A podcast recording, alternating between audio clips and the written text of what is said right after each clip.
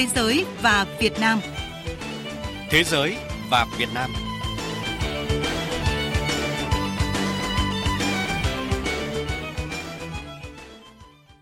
Kính chào quý vị và các bạn. Chương trình Thế giới và Việt Nam hôm nay có những nội dung chính sau. Người dân Thổ Nhĩ Kỳ cảm ơn nghĩa cử cao đẹp của Việt Nam trong hỗ trợ khắc phục hậu quả động đất. Ấn Độ thúc đẩy hợp tác với 9 tỉnh của Việt Nam trong các dự án phát triển nhanh.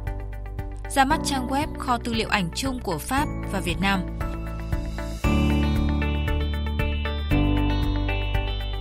Thưa quý vị, thưa các bạn, sự có mặt của đoàn cứu hộ cứu nạn Việt Nam giúp khắc phục hậu quả động đất những ngày qua đã nhận được những lời cảm ơn chân thành nhất từ trái tim người dân Thổ Nhĩ Kỳ. Bất cứ nơi nào đoàn tới giúp đều nhận được sự chào đón và sự cảm phục sâu sắc của người dân nơi đây, từ những em nhỏ cho tới người già. Cảm ơn, cảm ơn các bạn, cảm ơn Việt Nam với những nghĩa cử cao đẹp. Bây giờ, phóng viên Ngọc Thạch có mặt đưa tin tại Thổ Nhĩ Kỳ đã ghi lại những tình cảm đáng trân quý này.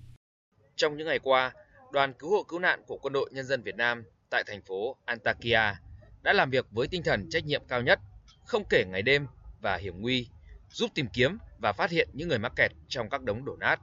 Với chó nghiệp vụ và các trang thiết bị hiện đại cùng bản lĩnh của những người lính tinh nhuệ, đoàn đã giúp bạn thực hiện tìm kiếm tại nhiều vị trí, trong đó có 14 vị trí phát hiện có nạn nhân trong các đống đổ nát.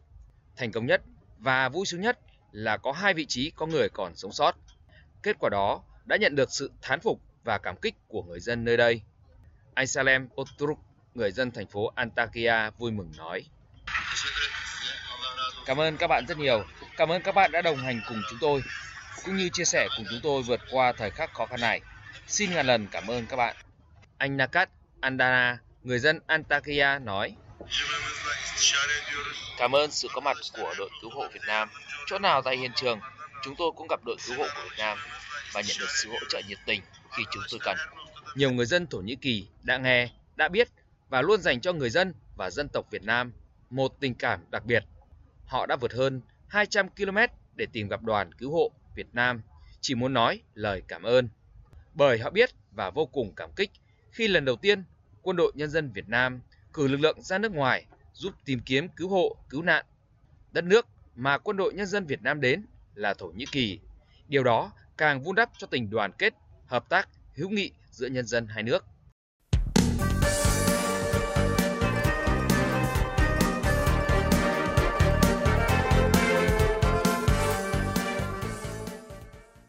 Mời quý vị và các bạn tiếp tục đến với chương trình Thế giới và Việt Nam. Thưa quý vị, Ấn Độ đang thúc đẩy hợp tác với 9 tỉnh của Việt Nam trong các dự án phát triển nhanh, bao trùm lên nhiều lĩnh vực.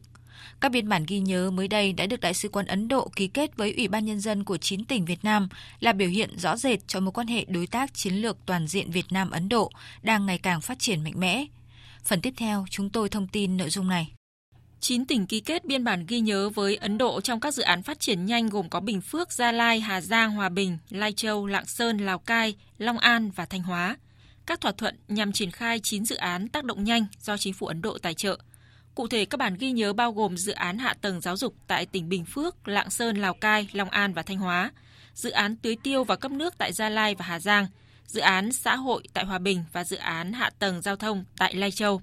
Với 9 dự án này, tổng các dự án tác động nhanh của chính phủ Ấn Độ tại Việt Nam đã lên con số 46 tại 39 tỉnh thành. Các dự án tác động nhanh được triển khai trong khuôn khổ của chương trình hỗ trợ phát triển thuộc hợp tác sông Hằng, sông Mekong. Nhìn lại tại hội nghị thượng đỉnh trực tuyến giữa Thủ tướng Ấn Độ và Thủ tướng Việt Nam được tổ chức ngày 21 tháng 12 năm 2020, Chính phủ Ấn Độ đã quyết định nâng số dự án tác động nhanh cho Việt Nam hàng năm từ 5 dự án lên 10 dự án trên cơ sở những lợi ích mà các dự án này mang lại cho tuyến cơ sở. Ông Suhas Gupta, Phó Đại sứ Ấn Độ tại Việt Nam đánh giá, thành công của các dự án tác động nhanh tại Việt Nam đã khẳng định sự đóng góp của chương trình trong việc mang lại những chuyển biến nhanh rõ rệt tại cơ sở.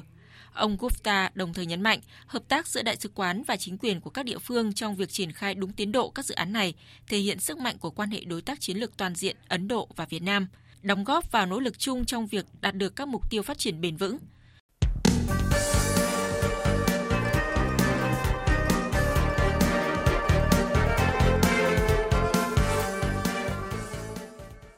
Thưa quý vị và các bạn, Viện Thông tin Khoa học Xã hội Việt Nam và Viện Viễn Đông Bắc Cổ Pháp vừa cho ra mắt trang web chung giới thiệu phong tư liệu ảnh của hai cơ quan. Sự kiện này mang nhiều ý nghĩa quan trọng là cơ hội quảng bá cho giá trị của kho ảnh đang được lưu trữ ở hai bên, mang lại lợi ích cho các nhà nghiên cứu lịch sử, khảo cổ, văn hóa, dân tộc, tôn giáo, cũng như mở ra nhiều cơ hội hợp tác quốc tế trong thời gian tới. Ngoài ra, đây cũng là một trong những hoạt động ý nghĩa nhân kỷ niệm 50 năm thiết lập quan hệ ngoại giao Việt Nam-Pháp 1973-2023 và 10 năm quan hệ đối tác chiến lược giữa hai nước. Phần cuối chương trình, chúng tôi thông tin nội dung này. Phong ảnh di sản của Viện Viễn Đông Bắc Cổ Pháp được tạo nên từ đầu thế kỷ 20 tại Hà Nội, gồm ảnh tư liệu và khoa học, trong đó chiếm phần lớn là ảnh các di tích, các cuộc khai quật khảo cổ học, ảnh những nghi lễ tôn giáo, các hiện vật bảo tàng, những thành phần kiến trúc, sao in tài liệu và ảnh chụp từ trên không trung. Trang web chung tập hợp gần 70.000 bức ảnh, trong đó có 57.000 bức ảnh từ kho ảnh của Viện Thông tin Khoa học Xã hội Việt Nam và hơn 10.000 bức ảnh của Viện Viễn Đông Bắc Cổ Pháp, được chụp tại Việt Nam và ở nhiều nước châu Á khác trong giai đoạn từ đầu thế kỷ 20 đến những năm 1980. Ông Nicolas Fieve, Giám đốc Viện Viễn Đông Bắc của Pháp, cho biết. Có thể nói đây là nguồn tư liệu ảnh quý giá nhất, cổ nhất về các tư liệu khoa học ảnh ở Việt Nam. Nhờ những nỗ lực chung của cả hai bên, các tư liệu ảnh này đã được giữ gìn và sử dụng thường xuyên. Nếu chúng ta nhìn vào những quyển tư liệu khoa học sẽ thấy được những bức ảnh này được sử dụng rất phổ biến. Đây là nguồn tư liệu vừa hiếm vừa quý. Bà Isabella Pojo, phụ trách kho ảnh của Viện Viễn Đông Bắc của Pháp cho biết, Thư viện trực tuyến này được quản lý bằng một công cụ hiện đại, khai thác những lợi thế sẵn có như các bộ sưu tập ảnh được số hóa, kết hợp quản lý cơ sở dữ liệu. Tập hợp các phong ảnh trên một trang web chung là một thuận lợi rất lớn đối với các nhà nghiên cứu. Bà Isabella cũng cho biết thêm, trong suốt quá trình thành lập kho ảnh, Viện Viễn Đông Bắc Cổ Pháp và Viện Thông tin Khoa học Xã hội Việt Nam cũng đã gặp rất nhiều khó khăn. Để có được thành quả này, thời gian vừa qua, hai bên đã triển khai khối lượng công việc lớn như là xử lý các bức ảnh, lập danh mục, số hóa, nhập thông tin gốc vân vân. Công việc này rất khó khăn không chỉ vì số lượng ảnh lớn mà còn vì thông tin của những bức ảnh khá rắc rối. Thông tin bức ảnh lúc viết bằng tiếng Việt, khi viết bằng tiếng Pháp, có khi cả tiếng Pháp và tiếng Việt. Địa danh của Việt Nam theo lịch sử cũng đã thay đổi nhiều. Làm sao vừa có thông tin địa danh theo lịch sử và địa danh hiện nay để thuận lợi cho người nghiên cứu là công việc mất rất nhiều thời gian. Khi đã có dữ liệu, các chuyên gia phải xử lý theo tiêu chuẩn tin học để đưa lên thư viện kỹ thuật số.